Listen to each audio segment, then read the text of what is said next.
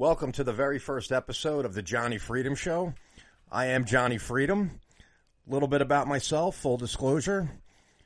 I'm a former federal law enforcement officer, also a former federal inmate. We'll get into that a little bit more in future episodes, but I can tell you firsthand that a lot of these insurrectionists, rioters, protesters, whatever you want to call them, yeah, they're not going to have so much fun in federal prison, but we'll get to that a little bit later.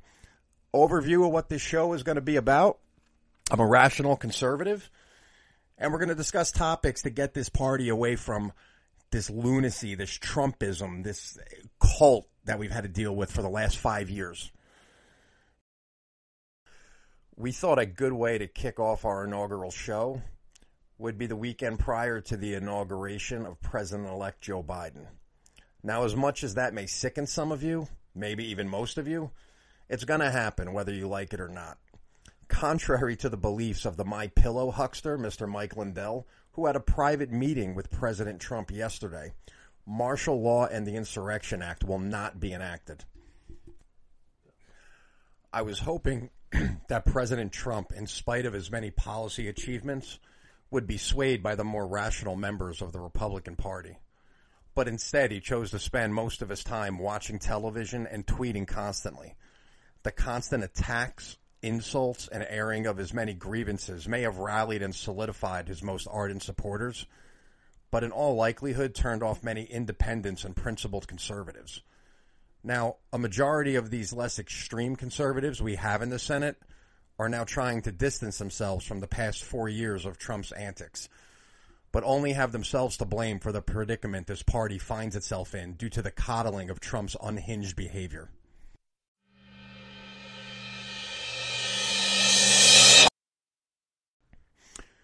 All right, so let's take a look at some of the quotes from these senators dating back to 2016 before Trump's election. First, Senator Ted Cruz of Texas. In 2016, Cruz called him, and I quote, a sniveling coward. He also called him a pathological liar who lies practically every word that comes out of his mouth. When Donald Trump lost the Iowa caucus to Ted Cruz in 2016, he immediately cried that Cruz had cheated. Does that sound familiar? Next, Senator Marco Rubio of Florida.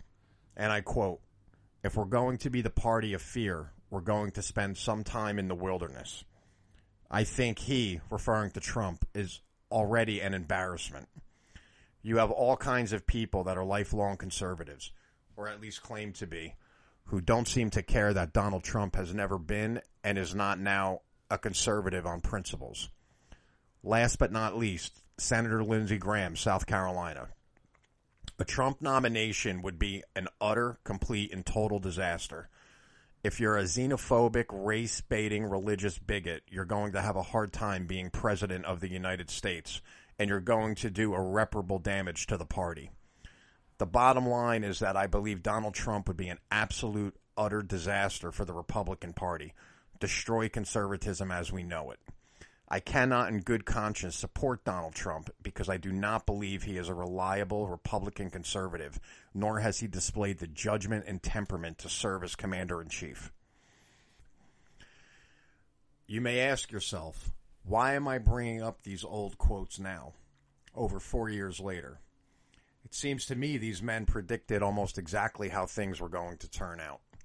Yet these same men have sucked up to and carried Trump's water for his entire presidency. Why did they do this? Was it because they had a sudden change of heart? Or did they make a political calculation that it would benefit their own political aspirations and survival? I think the answer should be pretty obvious. The point of all this is for four years, they remained in the good graces of the base. But let's take a look at what was lost. 2018, you lost control of the House of Representatives in 2020, you not only lost the presidency, but somehow managed to lose the Senate by losing both seats in Georgia, which is downright embarrassing. So, where does the conservative movement stand in the wake of this chaos, and where can we go from here? Well, what concerns me the most is how divided and fractured the Republican Party has now become. Let me be clear about this. The outlandish claims of election fraud by Trump and his sycophants is pure fantasy. Sure, there are isolated incidents of voter fraud in every election, but the numbers are minuscule and in no way, shape, or form affected the outcome of the 2020 election. We now have a fractured and divided party, as I stated before. And what concerns me the most is the ability of a fractured and divided party to win a general election in the future. Yes, Trump got 74 million votes, more than any other candidate in history outside of President elect Biden. But not all of those 74 million voters are diehard Trumpers of the base. And even those who are are now turned off due to the lies about how this election was stolen. I've spoken to ardent Trump supporters who never voted before in their life prior to this election. And guess what? They're never going to vote again because they now feel the system is rigged and their voice doesn't matter. As I said earlier, this is what concerns me the most the ability for this party to win a general election with such a serious divide amongst itself. Let's not forget to point out the conservative media that has aided and abetted this lie by being Trump cheerleaders. People like Hannity, Tucker Carlson, Laura Ingraham, and all the other enablers. The media's role in this cannot be understated. Interestingly enough, look at what has happened to Fox News since the election. Even though they have somewhat remained Trump cheerleaders, viewership is down due to the more extreme views of One American News and Newsmax. For four years, the conservative media has given absolutely zero pushback to the many falsehoods espoused by President Trump. Even now, they still entertain the completely ridiculous assertion that the election was rigged. Even just this past week, CNN has taken over the ratings war. Why? Because people are more interested and concerned about the insurrection and the safety of this country, where Fox News has been focused on grievances about big tech, which is a topic we can get into later. The lack of a strong and honest conservative media can only lead to the weakening of the conservative movement. There was a time when conservatives were the party of facts, logic, and reason. Now, a somewhat large percentage of conservative voters have slipped into conspiracy theories and other assorted nonsense. True conservatives must rebuke the lunatics and extremists that have hijacked the party. These crackpots have caused a mass rejection of the Republican Party by centrists and moderates, which in turn destroys any hope of conservative success in national elections. So where where have these conspiracy theories led us? January 6th is where it led us to. A day that should have been a simple procedural process of opening up envelopes from certified state electors turned into one of the worst days in American history. a day that will live in infamy and unfortunately be the defining moment of the Trump presidency. It will be something he cannot escape, and neither can those who still objected to the certified votes of states after the riot took place. That means you, Senator Cruz and Senator Hawley. The two of you have been awfully quiet the past week and a half. Senator Hawley lost a book deal. Big donors are no longer contributing to either gentleman's campaigns and PACs. I guess the old saying, you reap what you sow, applies here. Let's get another conspiracy theory out of the way. The assertion that the insurrectionists, or let's just call a spade a spade here and call them lunatics, was really Antifa in disguise is ludicrous. These people who have now been arrested and in all likelihood will spend some time in federal prison have all been exposed as Trump supporters, not only through their social media, but through their own words. The QAnon shaman has come out and said he was only doing what his president asked him to do.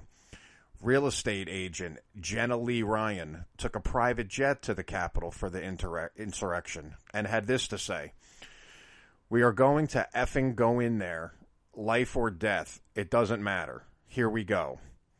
I think we all deserve a pardon. I'm facing a prison sentence.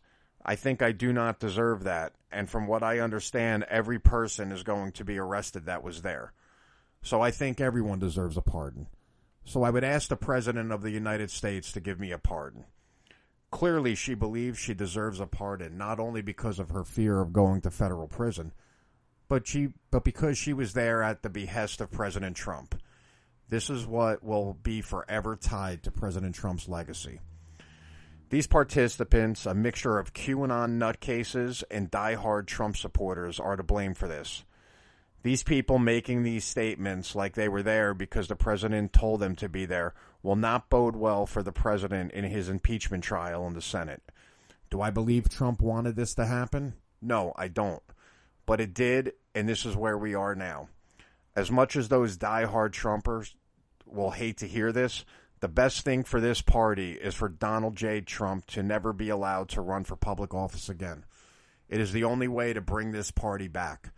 The Republicans are going to have to decide are we the party of Lincoln and Ronald Reagan, or are we the party of Trump? You see where being the party of Trump has gotten us. In four short years, we have lost control of both chambers of Congress and the presidency.